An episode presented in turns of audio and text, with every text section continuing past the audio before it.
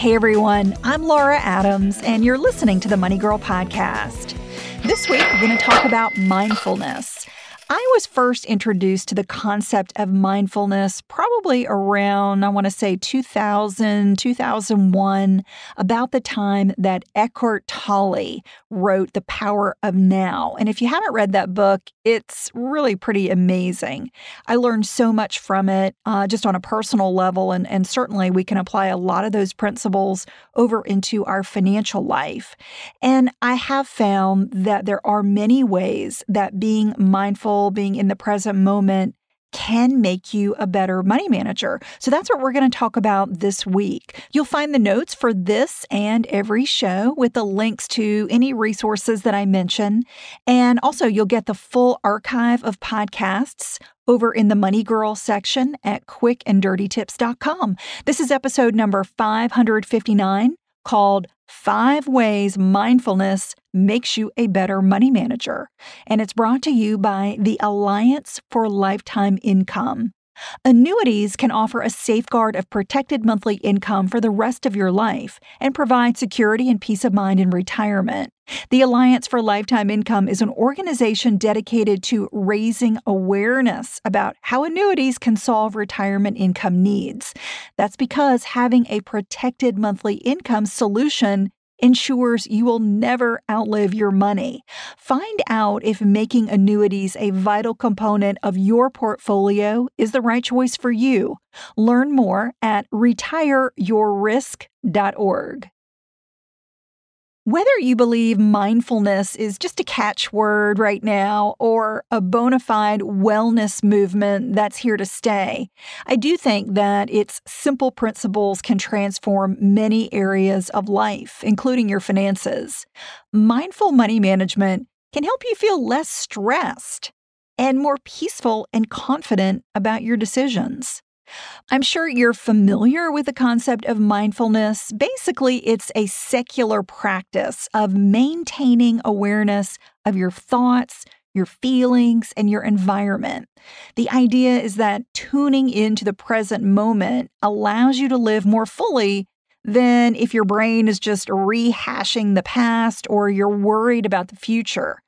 It also involves paying attention to the chatter that goes on in your mind and in the emotions that you have without judging them as right or wrong, good or bad, true or false, simply noticing them.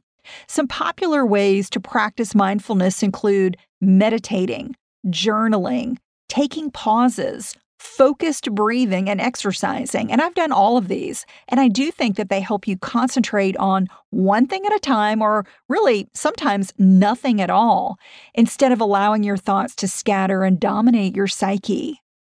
So I'd like for you to consider five ways that practicing mindfulness can improve your finances. The first is quit making impulse purchases. And I've done podcasts before about impulse buys. If you're somebody who is struggling with spending too much or making impulse purchases that you just end up regretting, buying things that you really don't need, staying present can be the key to taking control of your buying habits. I think if you pause before you hit the buy button when you're online or when you pull out a credit card when you're in a store, that is a powerful strategy to be more mindful and successful with your finances. So, one way that you might implement this is to create a rule for yourself or even for your family that before you buy anything over a certain amount of money, maybe it's $50 or $100 or $200, whatever is right for you, before you make that purchase that you will give yourself time to think about it. And the time frame could range from an hour to a month. Certainly the longer you wait to make a buying decision, the better. I personally like to wait at least 24 hours. So that means I can actually sleep on it. You know, I can think about it overnight on any big purchase that I want. I can decide is it a want or a need? Is it something that I truly can afford? Or is it just something that I'm wanting right now as an impulse? Another way to settle down the often emotional impulse to spend is to engage the logical part of your brain. So try doing some simple math and calculate how much time it would take you to earn what an item costs. Let me give you an example. Let's say you earn $25 an hour after taxes. So if you were to buy a pair of boots that cost $250, that means it's costing you 10 hours of work. Ask yourself, are these boots really worth 10 hours of work? You know, the equivalent of a long workday? Only you can decide the answer to that question. But I would say if you can think about shopping in a more logical way, that can instantly change your mindset so that you're thinking more rationally and logically instead of letting emotions guide you. Putting time between an impulse and the action of that impulse it's that time, that pause that allows you to make better choices. Then you can reconsider with a clear mind if making a purchase is necessary and if it's in line with your financial goals. The second way to use mindfulness to improve your finances is to dedicate time to tend your finances, just like you might devote time on a regular basis to exercise or go to the gym. Try being consistent with your money management and really being mindful about setting aside time for it. Even dedicating 30 minutes a week can ensure that you're staying in touch with the big picture of your finances. So, create some non negotiable space in your calendar for financial tasks, such as paying bills, reviewing financial transactions, and taking stock of how you're measuring up to your goals.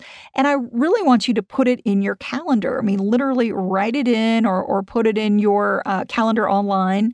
And if you have a partner or a spouse who shares your financial life, you want to set aside regular time together to discuss money as a team. So maybe you set a calendar date to take a walk go on a picnic, or have a relaxing dinner out when you can also catch up on your family finances.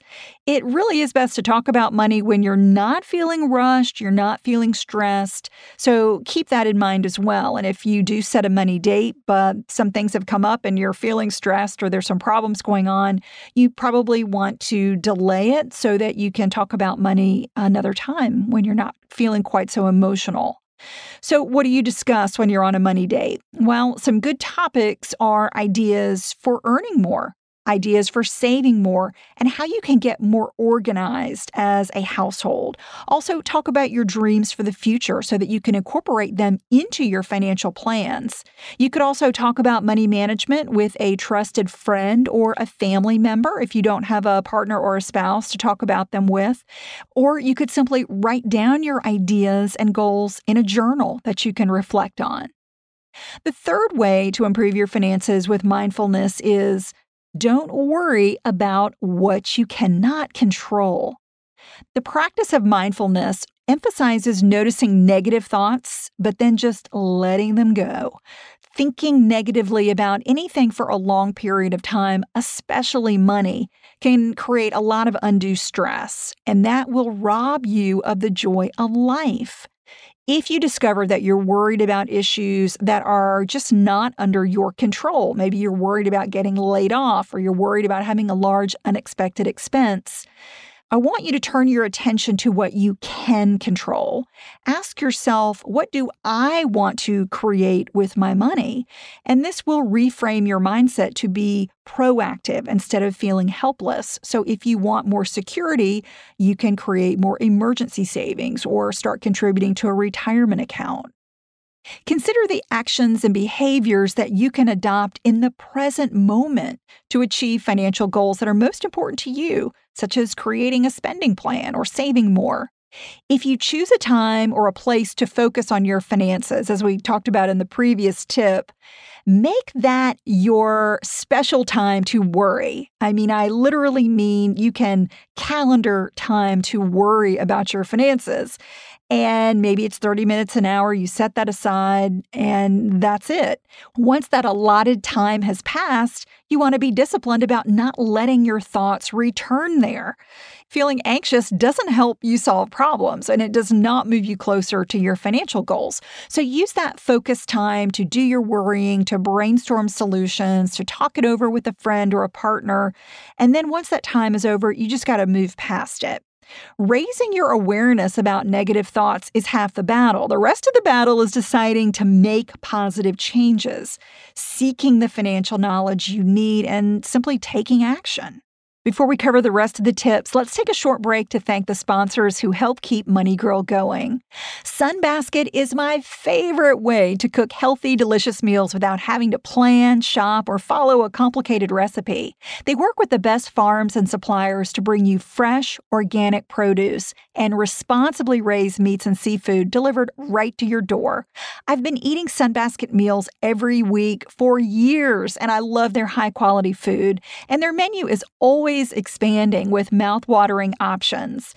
Something on the menu this week is super fast Tex Mex turkey skillet with green chilies and tomatoes, and Mediterranean salmon with white bean artichoke salad. Oh my gosh, that makes me so hungry just saying that. Plus, everything is pre measured and easy to prep, meaning less hassle and less food waste. You can get a healthy and delicious meal on the table in about 30 minutes. Just go to the Sunbasket app and pick from 18 weekly recipes with choices ranging from paleo, gluten free, lean and clean, vegan, Mediterranean, family options, and more. You can skip a week or cancel anytime. There's something for every healthy journey and every busy lifestyle. Go to sunbasket.com slash money today to learn more and get $35 off your first order. That's sunbasket.com slash money for $35 off. sunbasket.com slash money. I also want to thank Blinkist for their support. If you have a long list of books you want to read but no time to read them all, Blinkist is the solution for you. Blinkist is the only app that takes thousands of best selling nonfiction books and distills them down to their most impactful elements so you can read or listen to them in under 15 minutes, all on your phone. You can learn more in 15 minutes with Blinkist than you can with almost any other method, and their huge library is constantly growing with timeless classics like Think and Grow Rich, plus current bestsellers like Fire and Fury.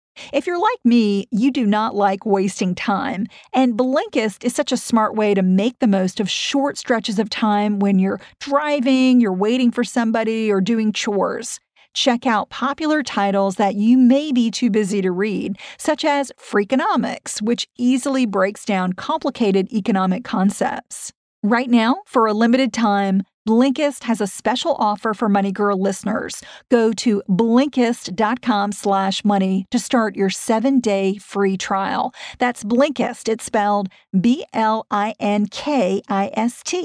Blinkist.com slash money to start your free seven-day trial.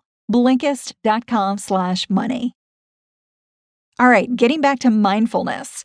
The fourth way that mindfulness can make you a better money manager is making financial decisions with more clarity. If just the idea of making financial decisions, such as choosing investments or shopping insurance, makes you feel uncertain or apprehensive, you're not alone. There isn't always a right or a wrong answer about how we should handle money, and that's the personal part of personal finances. However, using mindfulness techniques, such as pausing, to focus on your breath as it flows in and out of your body, something that simple can help you become more aware of your feelings and your true desires. When you have more conviction about what you want to accomplish with your money, it's easier to drown out distractions, to evaluate potential risk, and to make big financial decisions with a lot more comfort and clarity. And the last way to use mindfulness to improve your finances is staying focused on your financial goals. If you're like many people, you've got really good intentions when it comes to managing your money, but you just haven't followed through. When you understand why you're not taking the initiative to improve your finances, it's much easier to break through roadblocks that are holding you back from financial success.